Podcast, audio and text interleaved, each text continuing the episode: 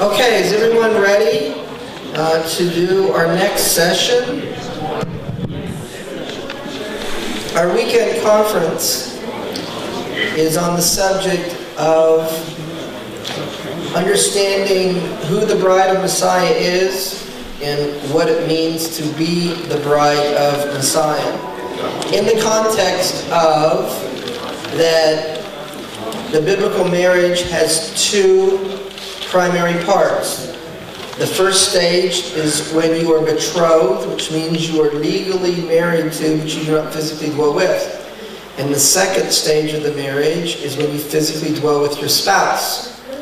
And so the second stage of the marriage spiritually is likened unto spiritual maturity. Betrothal is likened unto being a babe or a child. And so once we receive Yeshua as our Savior, we are still a child, a babe in His kingdom, and then we set out the process to grow, to learn His Word, to learn His ways. We begin to practice in our lives.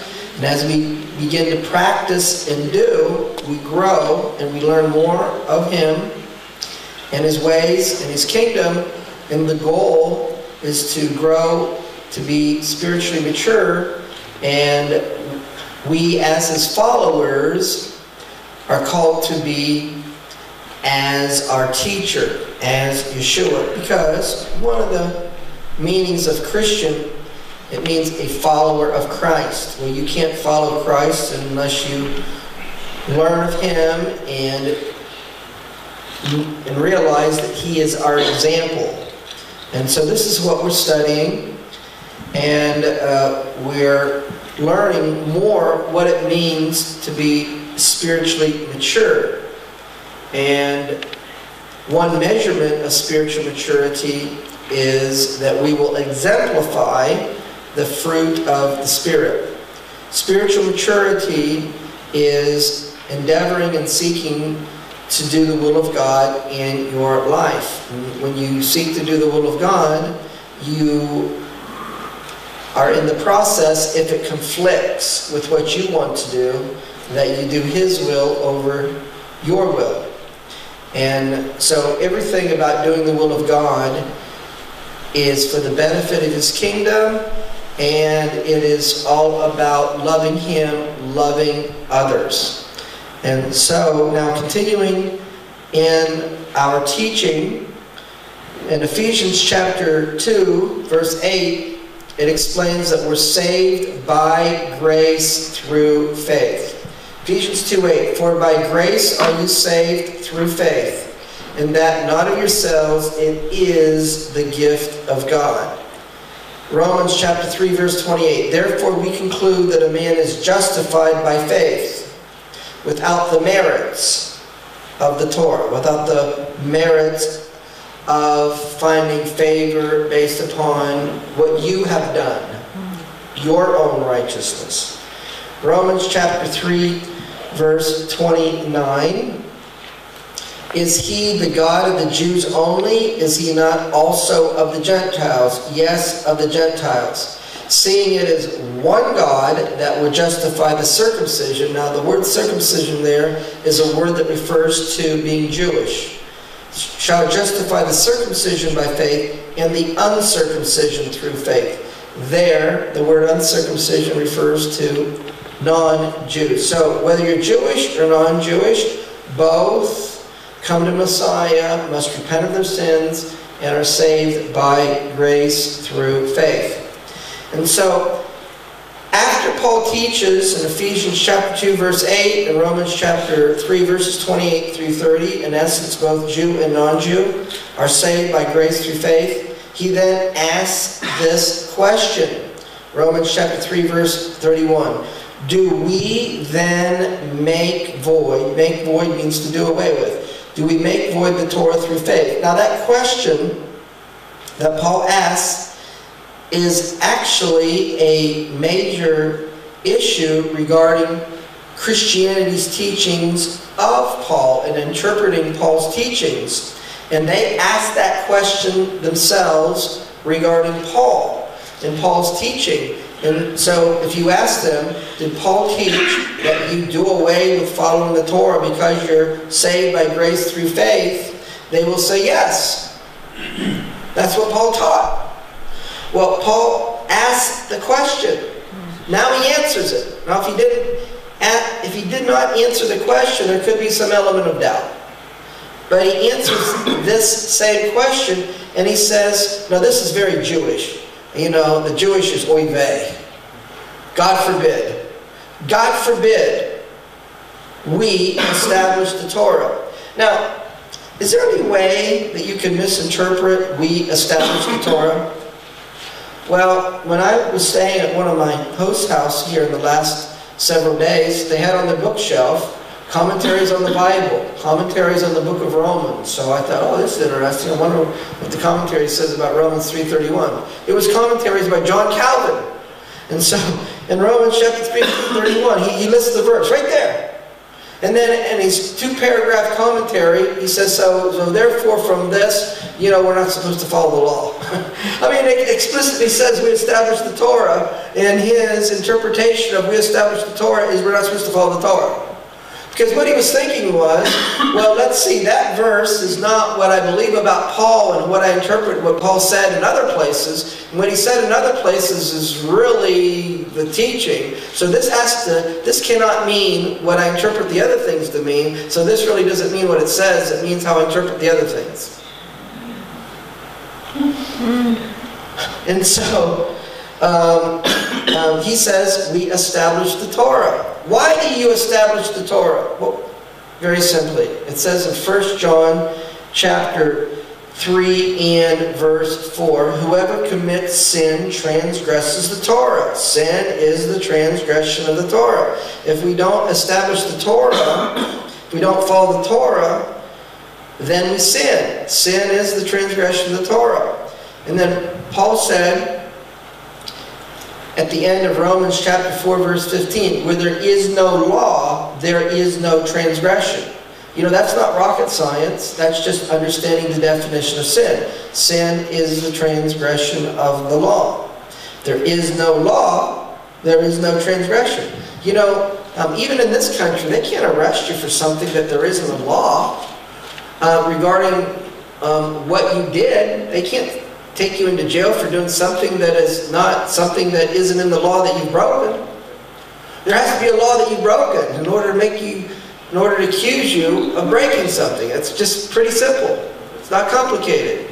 And so Paul said, Romans chapter 5, he says, sin is not imputed, that means counted against you, when there is no law. So in traditional Christianity, it's called the doctrine of dispensationalism. They said before Yeshua died on the tree is the age of law. Now, they make that age of law a box. Box, age of law. And after Yeshua died on the tree is the age of grace. Now, they make that a box. And they say, this box, this age of grace box, don't touch it with the age of law box. The, the, the boxes aren't to touch. And so they say, because we're in the age of grace, we're not to follow the Torah because it's been nailed to the cross. Well, if we're not to follow the Torah and sin is the transgression of the Torah, if there is no Torah in this age, if it's, if it's not present, if it's another age but it's not a part of this age, then I can't transgress the Torah.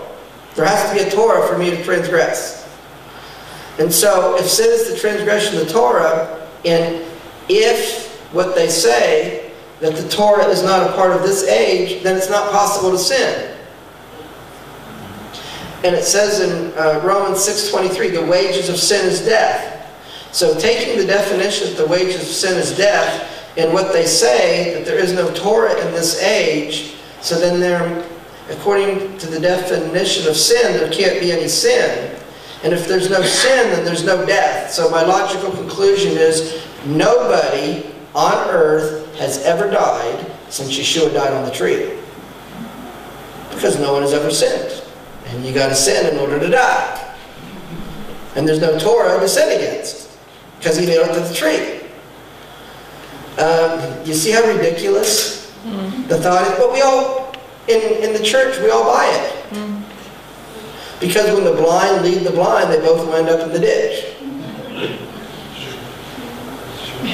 Romans chapter 10, verse 4. This is one of the verses they like to quote and say, see, he nailed the Torah to the cross. Um, and this is how it's translated into King James. For Messiah is the end of the Torah. See, he's the end of the Torah. He did away with the Torah. All right, well, the word that's translated as end is the Strong's number 5056. It's telos. And, and explaining to you what telos is, um, this is from the Strong's Greek Dictionary, it says it's the definite point or goal. It says it's the aim of something. It's the purpose of something. So Messiah is the goal of the Torah. Messiah is the purpose of the Torah. In other words, um, the aim of the Torah, if you follow the Torah, where it leads you to is the Messiah. And if it leads you to the Messiah, it leads you to following the Messiah. So that means if you're truly following the Torah, you will believe in the Messiah and you'll follow the Messiah. And that's what Yeshua said. Yeshua said that the Torah speaks of him. In John chapter 5, verses 46 and 47, he's having a conversation with the Jews, and they said, um, We believe in following the Torah, but they didn't believe in him. And so he says, Well, um, if you believe the Torah, you would believe in me, because the Torah is written of me. And so,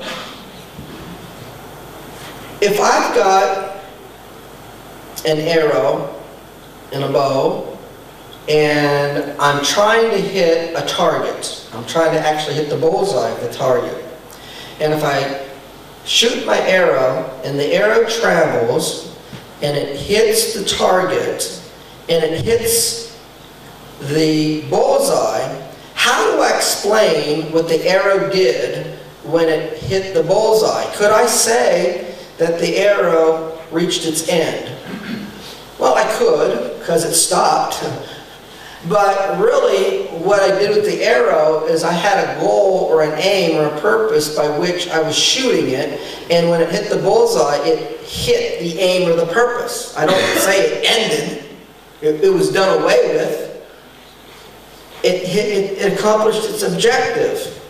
And so this is really the meaning of the Greek word. Messiah is the objective, the goal of the Torah. For righteousness. Messiah is the goal of Torah righteousness for everyone that believes. 1 John chapter 2 verse 6.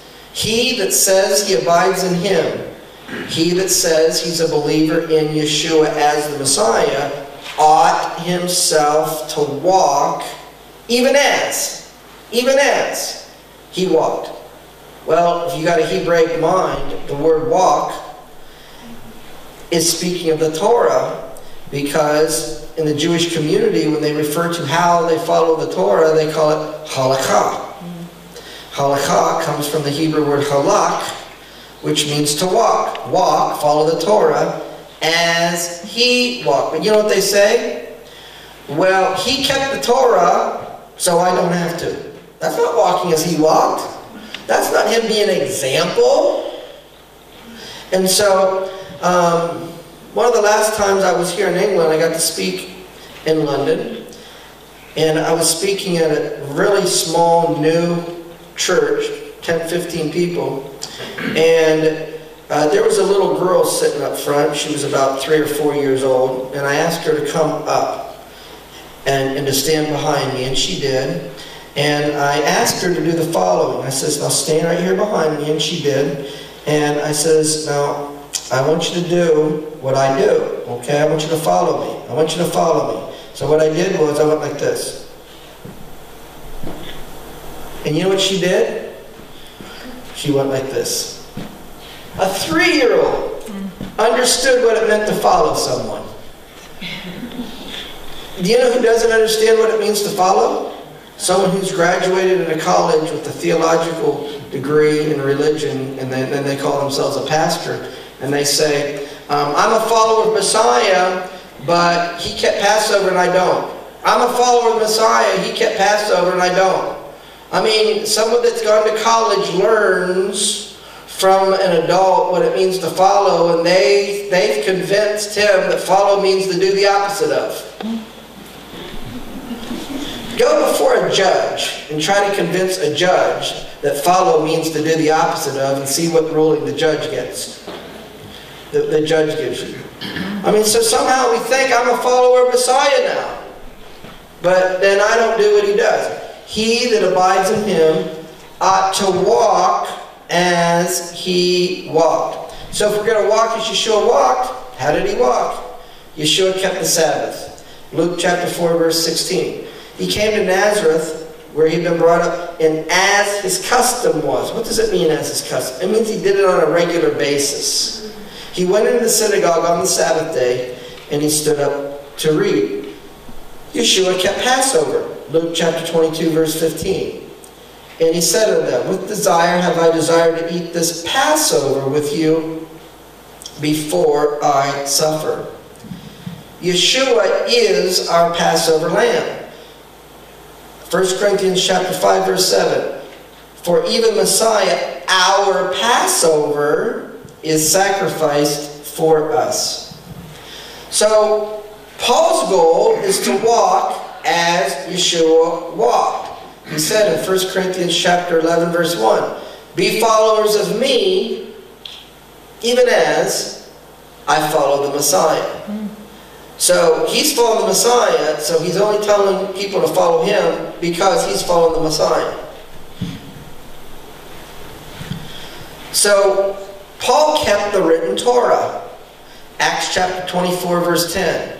Paul answered, But this I confess unto you. So worship I the God of my fathers, believing all things which are written in the Torah. So he followed the written Torah, and Paul kept the Sabbath.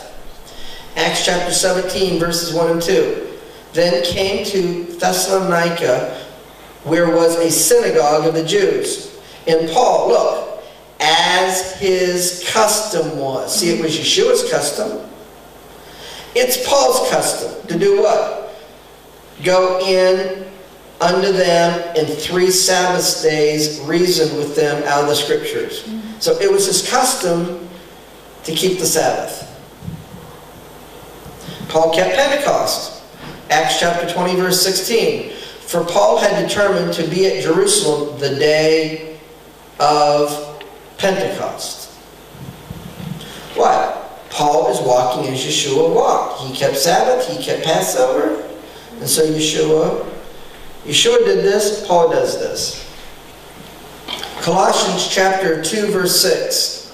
Paul writes, As you have therefore received Messiah, Yeshua the Lord, as you've received him, walk in him. It's the Holy Spirit that reveals that Yeshua is the Messiah. 1 Corinthians chapter 12, verse 3. No one can say that Yeshua is Yahweh, but by the Ruach HaKodesh, by the Holy Spirit. So, Paul kept the written Torah by the Holy Spirit. Because it says in Ezekiel 36, 26, and 27, A new heart will I give you, a new spirit will I put within you. I will put my spirit within you. What's the result? I'm going to cause you to walk in my statutes, to keep my judgments, and do them. And so Paul sees he's to follow the written Torah by the Spirit of God. And so he says, Romans 7.22, I delight, not I do away with, I delight in the Torah of God after the inward man. And so, loving the God of Israel is following his Torah. 1 John chapter 5 verse 2. By this we know that we love the children of God when we love God and keep his commandments. For this is the love of God, that we keep his commandments. That's loving God. That's the love of God, that we keep his commandments. And his commandments are not grievous. In other words, they're not hard uh, they're not something that opposes you, but yet Christians and Christianity says, um, regarding the interpretation of Paul's writings, don't keep the Torah because it's bondage. Well, he says his commandments are not grievous. So Yeshua said in John chapter 14, verse 15, If you love me, keep my commandments. When he said the words, If you love me, keep my commandments, he was making a reference to Exodus chapter 20, the chapter on the giving of the Ten Commandments, where the one that gave the Ten Commandments says that he shows mercy unto thousands of them that love me and keep my commandments. So when Yeshua said, Love me, keep my commandments, in the mind of somebody that knew the Torah, that knew the scriptures, he was referring them back to Exodus chapter 20, verse 6. The context of Exodus chapter 20, verse 6 is following the Torah. And the one that said those words is the one that gave the Torah. So when Yeshua said, If you love me, keep my commandments, by reference, he was saying that he gave the Torah and you love him by following his Torah. In Isaiah chapter 33 and verse 22, it says, The Lord is our judge, the Lord is our lawgiver, the Lord is our king, he will save us. That verse makes four claims of the Lord. One of them is he saves us. Does Yeshua save us? Matthew in chapter 1, verse 21, it says, And you will call his name Yeshua, for he will save his people from their sins. So he saves us. Is he our king? It says in Revelation 19, verse 16, he's the king of kings, the Lord of lords. And John chapter 1, verse 49, Nathanael said to Yeshua, Rabbi, you are the Son of God. You are the King of Israel. Is he our judge? says in 2 Corinthians chapter 5 verse 10, we must all appear before the judgment seat of Messiah. And so the one that saves us, who is judging us, who is also our king, is also our lawgiver. Yeshua gave the Torah at Mount Sinai. So James says in James chapter 4 verse 12, there's one lawgiver who is able to save. The one that saves is also the lawgiver. Yeshua gave the Torah at Mount Sinai. That's why he can say, if you love me, keep my commandments. So once again, how does the bride please her bridegroom and keep his commandments? Well, she's to follow his written instructions that is to be upon her heart put there by the Holy Spirit, she's to follow his written Torah with the help of his Spirit, of the Holy Spirit. We are to dedicate our lives, that means to do the will of God for our lives. We're to dedicate our lives to the kingdom of God.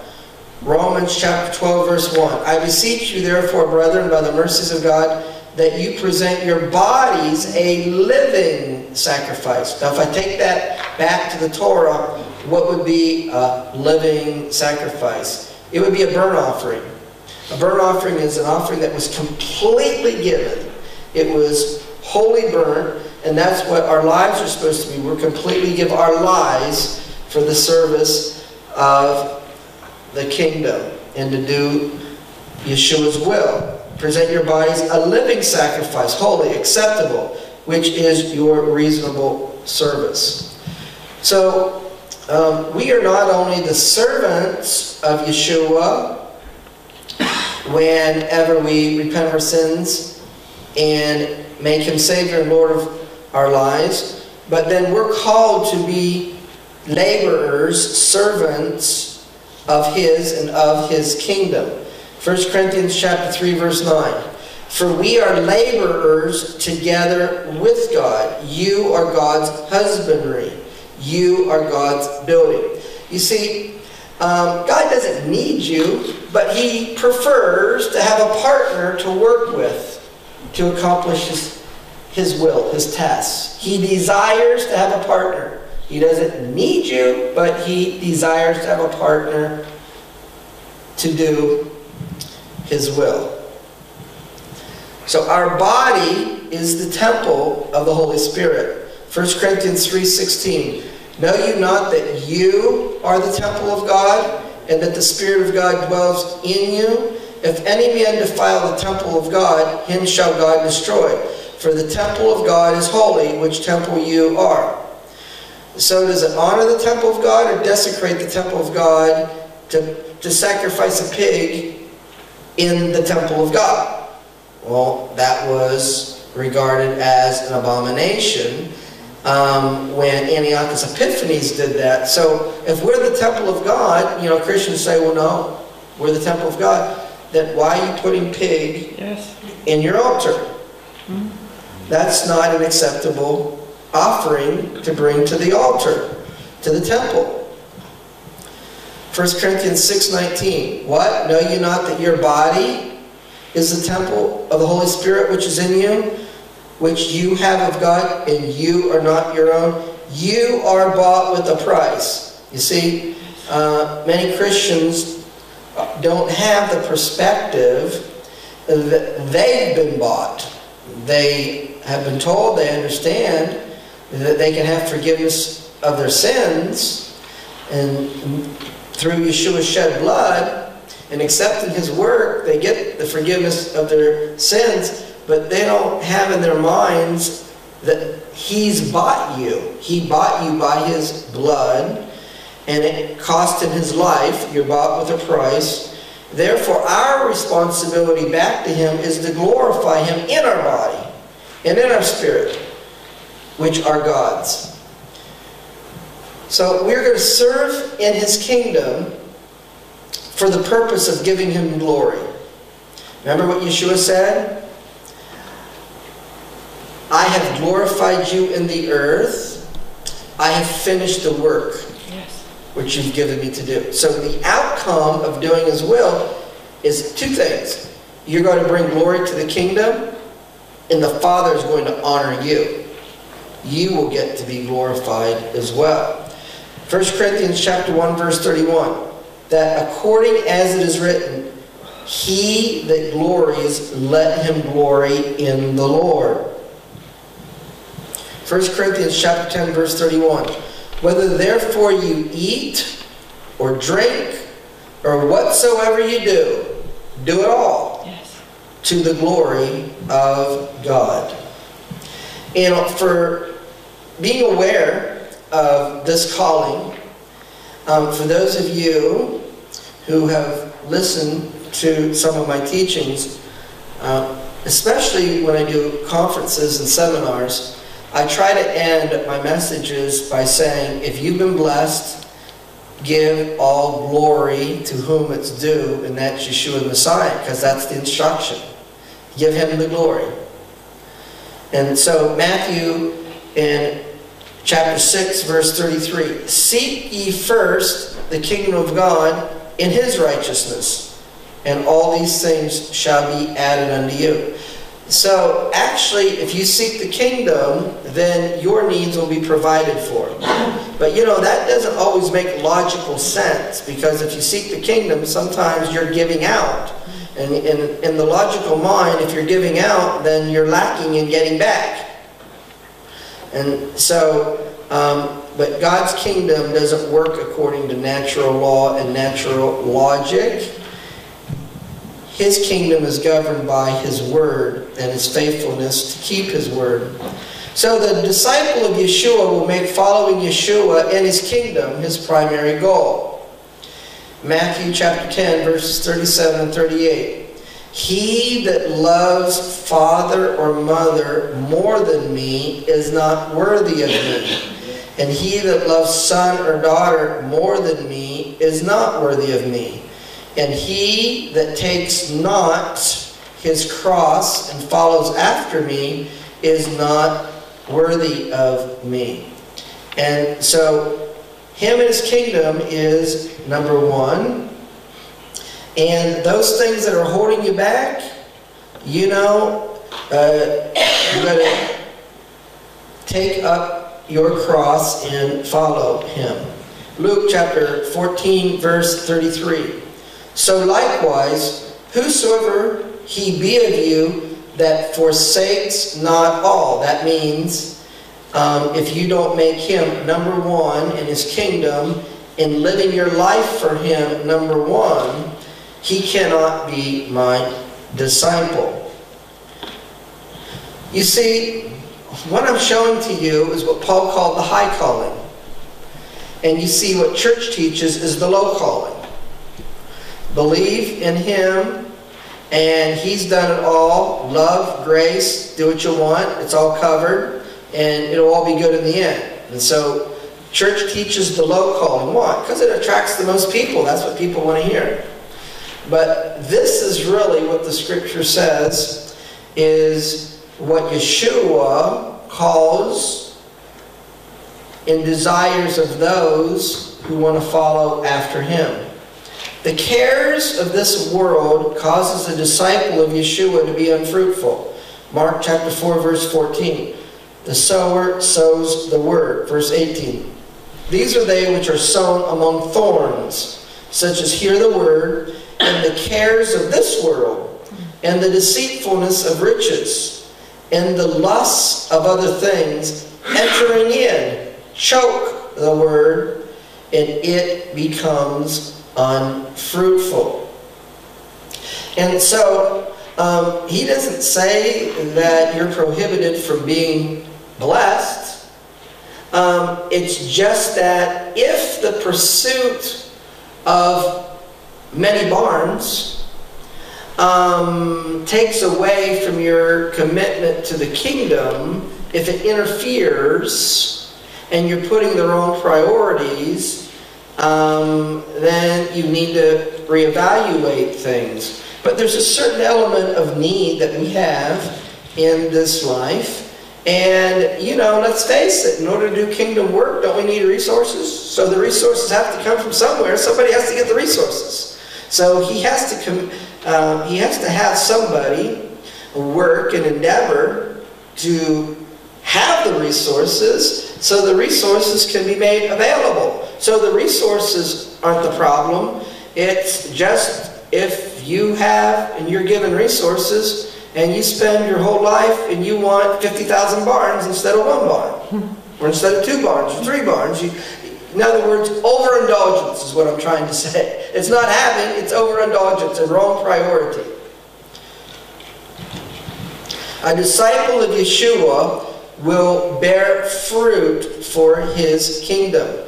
John chapter 15, verse 5, he says, I am the vine, you are the branches. He that abides in me and I in him, the same brings forth much fruit. For without me, you can do nothing.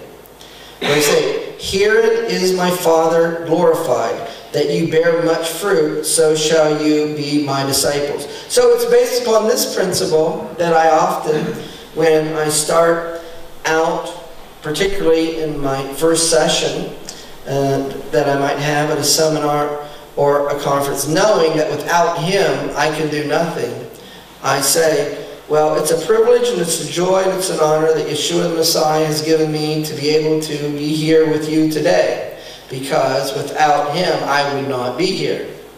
He's the one that opens the door. He's the one that provides the way. And so we thank the vine for the blessing of those that abide in the vine. And he says, Herein is my Father glorified, that you bear much fruit so shall you be my disciples.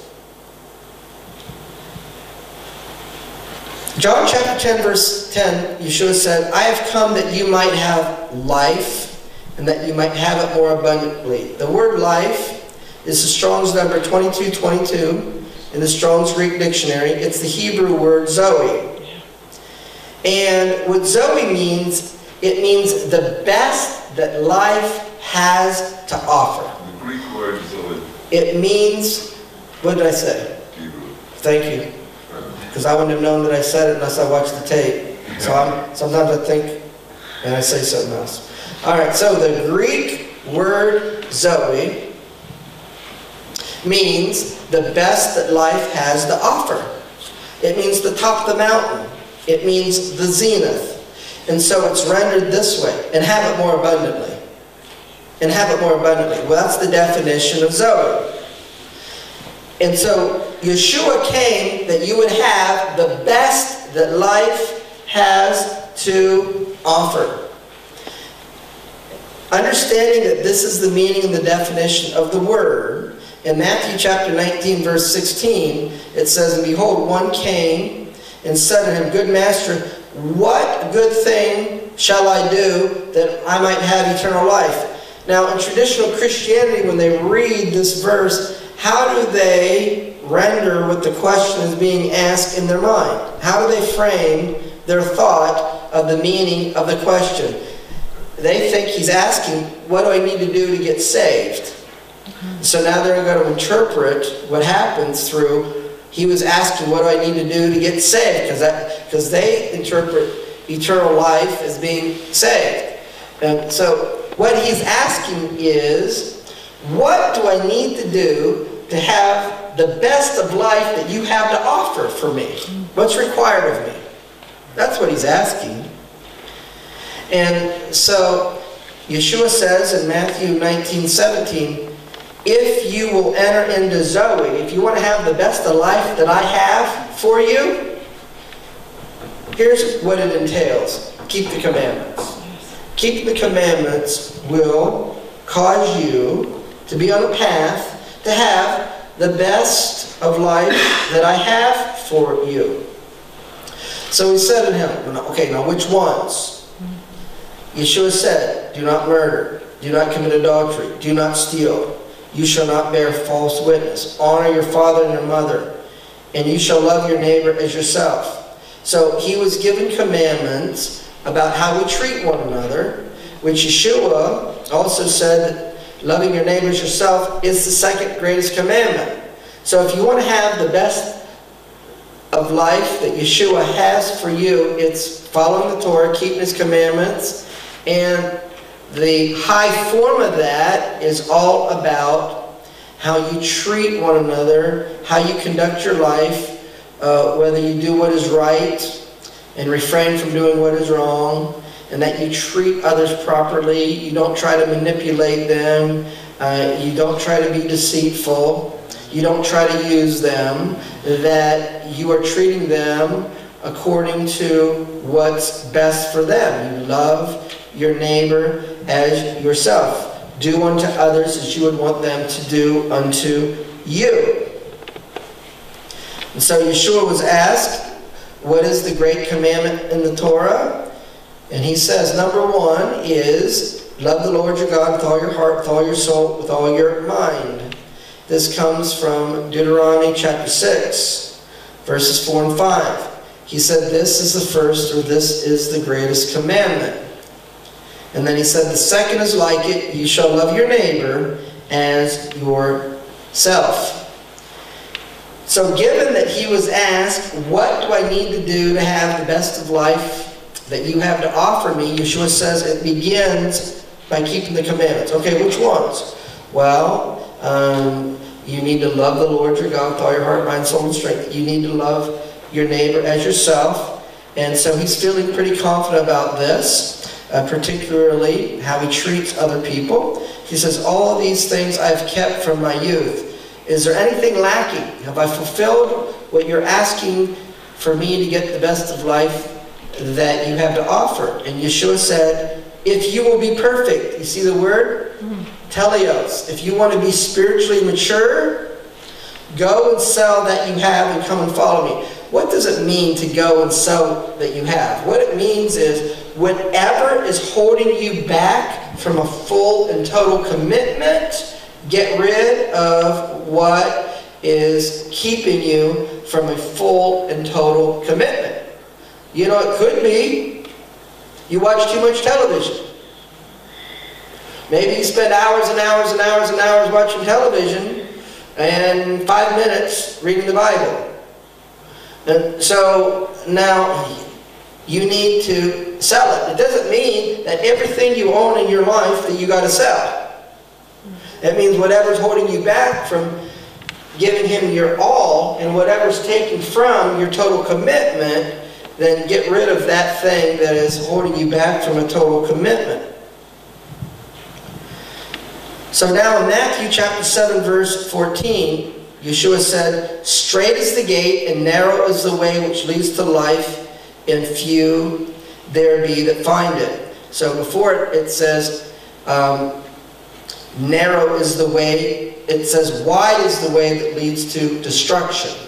Wide is the way that leads to destruction. Strait is the gate, and narrow is the way which leads to life. So, how are these two verses traditionally interpreted in Christianity? What is the broad way? They say, well, the broad way is being an unbeliever. Well, they say, what's the narrow way? Well, that's being a believer. No, it says, narrow is the way which leads to the best of life that I have for you. And few find what? Few find the best of life that I have for you. Because he's telling you what comes with the best of life that I have for you, and it's the word narrow. Well, the word narrow is the Strong's number 2346. It's the Greek word thlibo. And you see what thlibo means? It means to suffer tribulation, to trouble, to afflict, to bring distress. So, of the ten places where that word is found in the New Testament, this is the only verse that it's translated as narrow. It doesn't mean narrow. It means to it means to suffer tribulation. So what he's saying is to suffer trials, tribulations, and persecutions is the way in which you get the best of life that I have to offer you, and few find it. Why do few find it? Because the flesh doesn't like trials, tribulations, and persecutions. The flesh doesn't like the fellowship of his sufferings. But if you're going to be raised to glory, you can't be raised to glory unless you first have the fellowship of his sufferings. So, those who forsake all of this world for Yeshua will rule over all in his kingdom.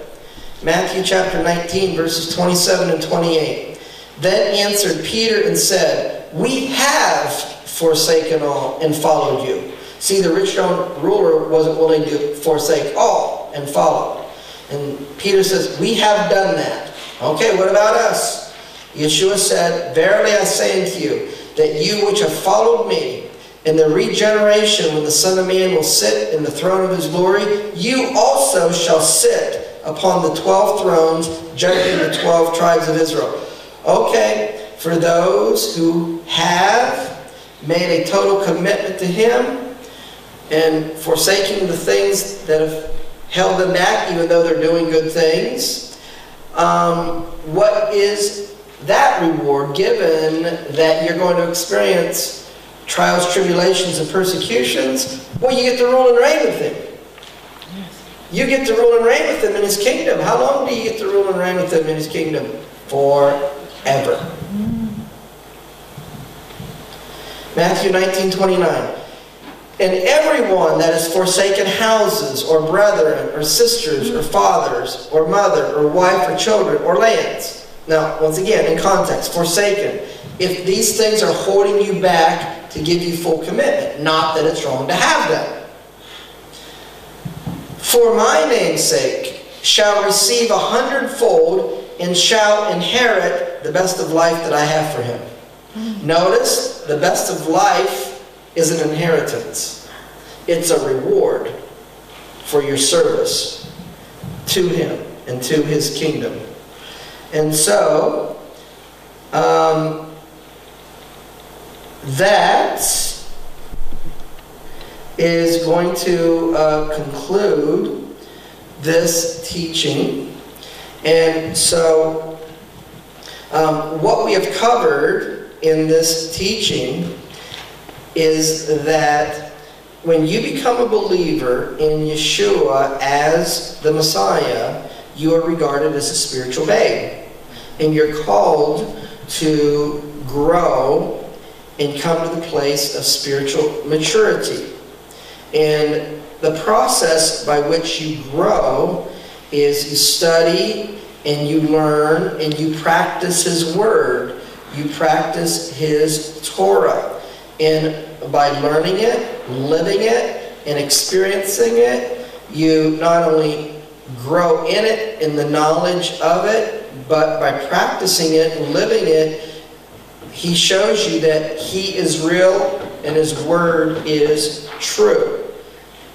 And then as you grow in spiritual maturity, you will leave the things of carnality. You will, you will leave the things of the flesh. And the higher you grow in spirituality, the more your flesh is going to die. And ultimately, you're called to crucify your flesh and walk in the Spirit. Because if you walk in the Spirit, you will not fulfill the lusts of the flesh.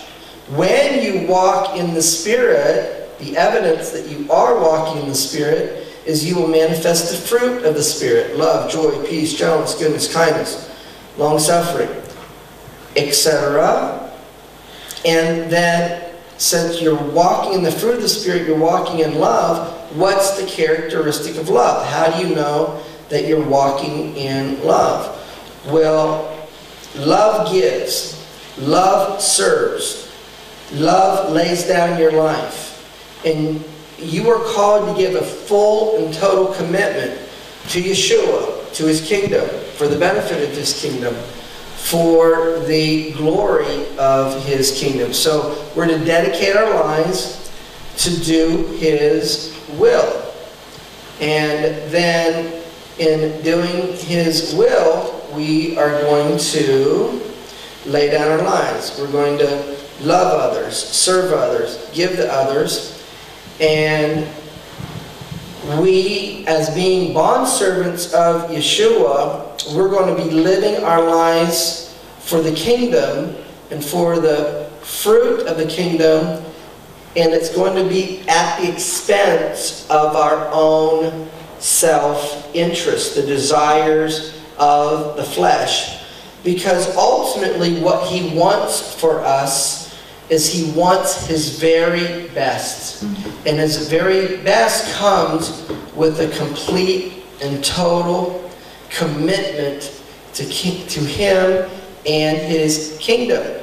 That total commitment is going to come with trials, tribulations, and persecutions. The purpose of the trials and the tribulations and the persecutions is this is the means by which the flesh dies, and through your trials, tribulations, and persecutions, it causes you to rely more and more and, and exemplify more and more trust and faith in Him and, and in His provisions. And so ultimately, then, by being faithful in your service to Him at the mature level, you're going to get his best reward. And that is to rule and reign with him in his kingdom, to teach his Torah to others, and you're going to then get the reward of being his bride, who is going to live and dwell with him forever in the new Jerusalem. So that is his best prize, ruling and reigning with him and living in his presence forever in the new Jerusalem.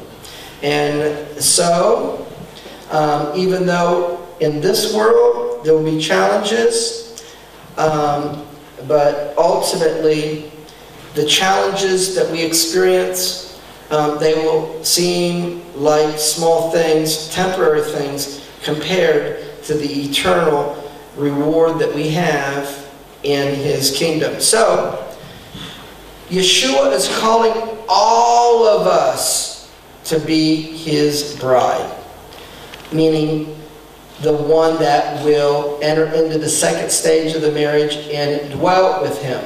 It's my prayer, just as it was Paul's prayer for those that he was teaching and instructing. He knew that not only did he strive to be the bride of Messiah, uh, but he was encouraging and instructing those who he was teaching for them to be the bride of Messiah as well. So it's my prayer and my desire that I can live my life in such a way that I can be the bride of Messiah, but I haven't fully lived my life yet. I'm still striving, just like Paul. And it's my prayer that everyone here will be the bride of Messiah as well. And so um, I pray that you will make that commitment to Him that such will be the case so we can enjoy being able to spend eternity with Him in the New Jerusalem in His presence. And so that's what it's all about. And I pray that this has encouraged you uh, to make that commitment. So all of us will be his bride, and we will all spend eternity with him in the New Jerusalem. So I pray the message has been a blessing to you, and this conference has been a blessing to you. Now, I know from the feedback that you've been giving me yesterday and today, um, it has in a very large and deep way. And so, if you've been blessed, uh, we should give the blessing and honor to whom it's due and that is Yeshua the Messiah. He's the one that's made it all possible. It's for His kingdom and the glory of His kingdom that we meet and gather. And so, therefore, uh, my prayer and my desire um, is that He and He alone deserves all of our praise, glory, and honor. He be given it. And that what we have done here, since we we're doing it for His kingdom and the benefit of His kingdom, I'm asking the Lord God of Israel, that He will take what has happened this weekend yes. and He will seal it in what He purposed and planned for it from the beginning of the creation of the world, He will accomplish. Not only in what happened yesterday and today, but now we take this word, it's in our hearts, so we carry it with us for our entire lives. And everyone that we interact with, anyone that we affect, as we live our lives, um, the effect of this weekend carries with us throughout our whole lives, and then we touch others' lives, and they, they touch other lives. And so um, the impact and the effect of this weekend is so multiplied. Um, and so I pray that this will fully uh, be accomplished. I'm asking the Lord God of Israel to not allow this word that has been sown for the enemy to to take it, steal it, destroy it, and to corrupt it. But everything that this weekend he purposed and planned to do will be accomplished to bear fruit for him and his kingdom and to bring glory to him and his kingdom. Yes. Shalom and be blessed in Yeshua the Messiah. Amen. Amen. Amen.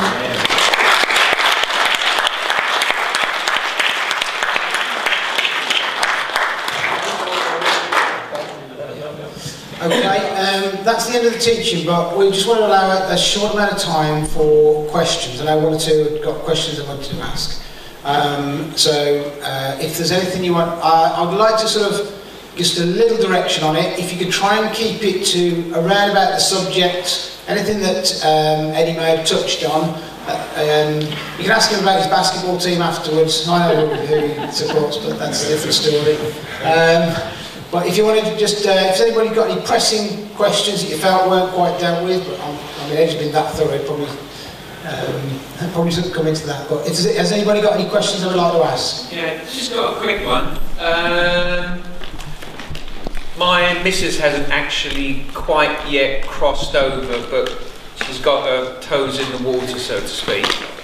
Uh, question came up. Uh, I'm quite new to this, so I haven't really formulated possibly the correctest answers. Uh, John 3.16, for God so loved the world, right? Yesterday we studied why Messiah came to die in place of uh, the sins of his bride Israel. How would be the best way to answer her question? Because what she was saying was, yeah, Jesus died, uh, Yeshua died for Israel, but he also died for the world, which he did. But I was just trying to put it in context what would be your Question? Pardon? What would be your question? Well, uh, um, the question is, um, the way my wife sees it is, well, Yeshua died for the world, John 3:16. My answer to her was, yeah, he died for the world, but if it wasn't for Israel being the bride, it wouldn't have happened. Was would that be kind of right? Yes, um, he said, I've not come but for the lost sheep of the house of Israel. So he's in covenant with the house of Jacob, going back to the covenant he made with, with Abraham, Isaac, Jacob, and then the house of Jacob at Mount Sinai. He entered into a marriage agreement that it was broken, and so he's coming to uh, restore the relationship. So he's primarily dealing with the house of Jacob, his bride, primarily dealing with the nation of Israel. Now, the God of Israel in the Torah says he's not a respecter of persons. So while he's primarily targeting the house of Jacob and he's concerned about the covenant relationship that he has and, and wants to maintain um, with his people, that um, as a benefit for what he's doing and him being faithful to keep his covenant, um, and he's not a respecter of persons, he makes the terms of the covenant available to all people. And so that's why, while he's primarily interacting on behalf of the covenant he made with the house of Jacob, he gets the he gives the benefit of it to the entire world if they will accept the terms and the conditions, which is what? Repent of your sins and accept Yeshua as your Savior and as your Lord. And so in the Torah, um, even though he's redeeming his people out of Egypt on behalf of the covenant that was made with Abraham, where he said, Your children are going to go into a land that's not theirs, and then I, later I will bring them out. So he's acting on behalf of his covenant with Abraham. But when he acted on behalf of his covenant with Abraham, those families native to Egypt who put the blood of the lamb on the doorpost, they were able to get the blessing and the benefit of the redemption that's happening on behalf of the covenant he made with Abraham, Isaac, and Jacob. So that's the same thing he's doing in the new covenant. It's primarily um, to renew the relationship with the house of Jacob, but the whole world gets the benefit of it. Now, if that's not explained, as I've just mentioned it, then that's not going to be the perception and the understanding, and you're going to come um, and understand things through the other angle, and you're primarily going to be thinking for the whole world. That was a secondary benefit. The primary benefit was to and on behalf of his covenant. And so his goal was the whole world, but the way in which he was going to reach the whole world was through his covenant relationship with his people. Got it. Anyone else? Yes. Good afternoon, sir. Um, got a question. Um, if I could read a scripture, Okay. um, Hebrews 7, yeah? It says, Who is made after the law of a carnal commandment, but after the power of an endless life. For he testifieth, Thou art a priest forever after the order of Melchizedek. For there is verily a disannulling of the commandment going before for the weakness and unprofitable, unprofitableness thereof. For the law made nothing perfect, but the bringing in of a better hope, did by which we draw nigh unto God. Two questions. It talks about, for verily there is a disannulling of the commandments. Can you explain that to me, sir? Well, when he's talking about the book of Hebrews, so those verses are in the context of this whole subject matter in the book of Hebrews.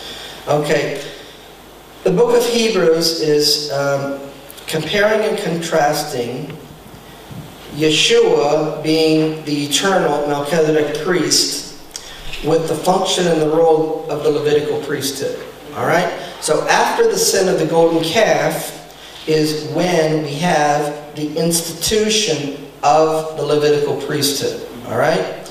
And so what isn't so explicitly said is that beginning with Adam, Adam was operating as a Melchizedek priest in the higher order priesthood of the kingdom of God is the Melchizedek priesthood.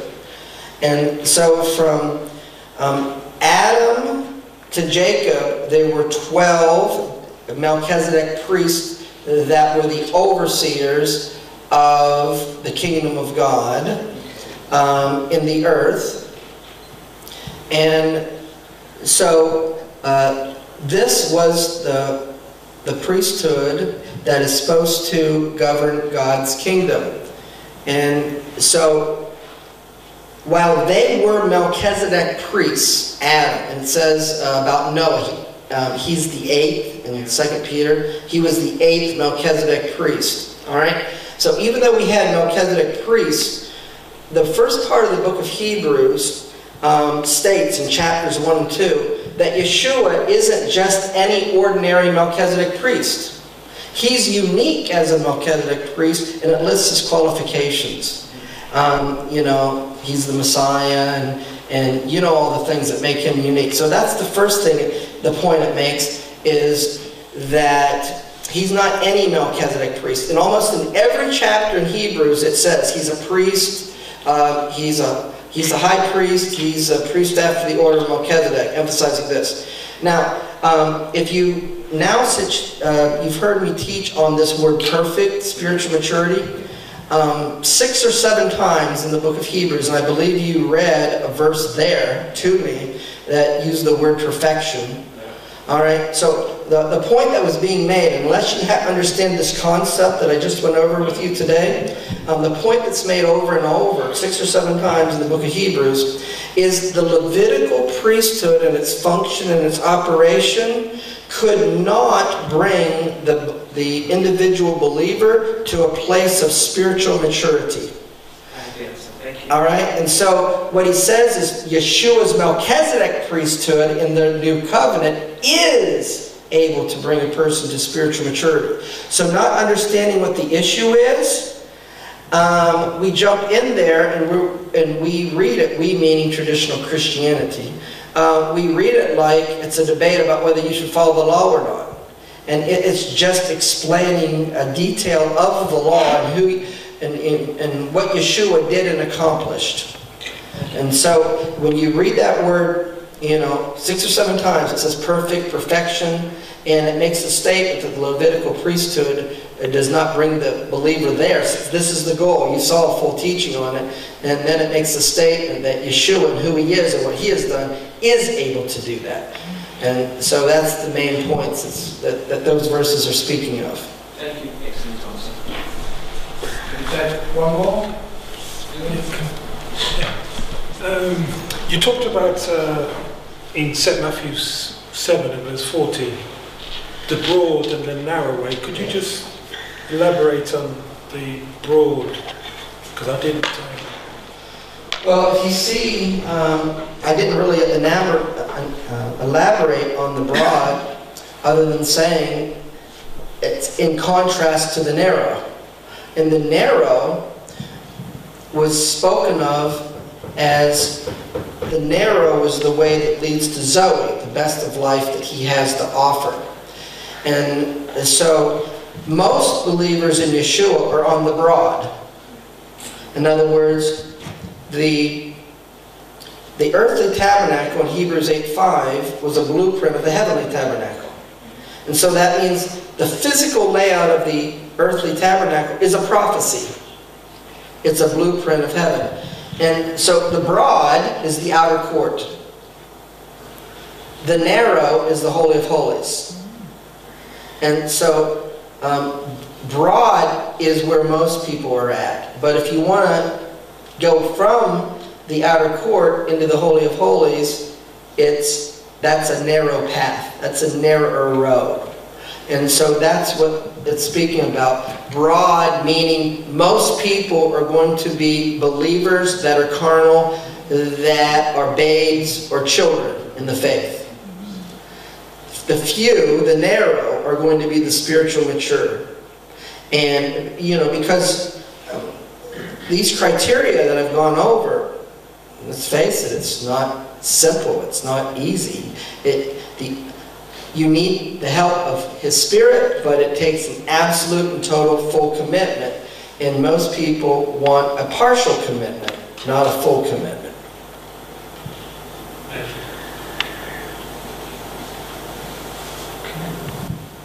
Any other questions?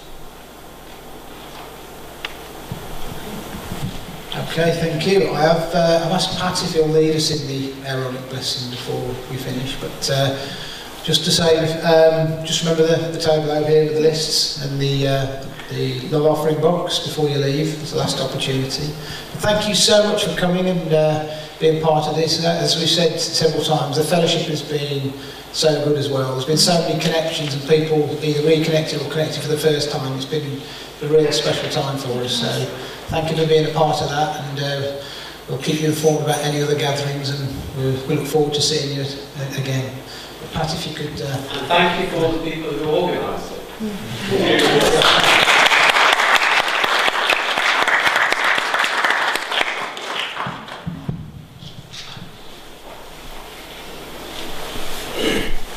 So the, these are not my words, these are Yahweh's words of blessing to each and every one of us.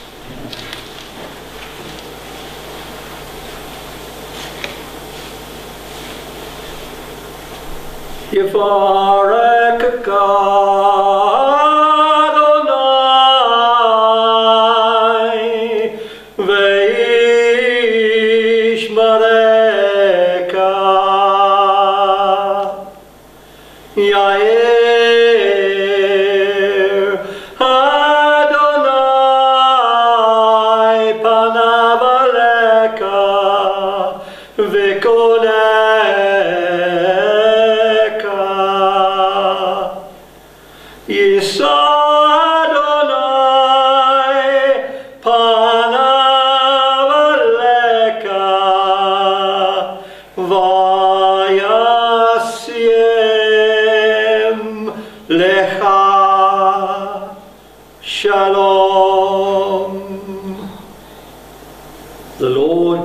you and keep you. The Lord make his face to shine upon you and be gracious to you. The Lord lift up his countenance upon you and give you shalom. Amen. Adonai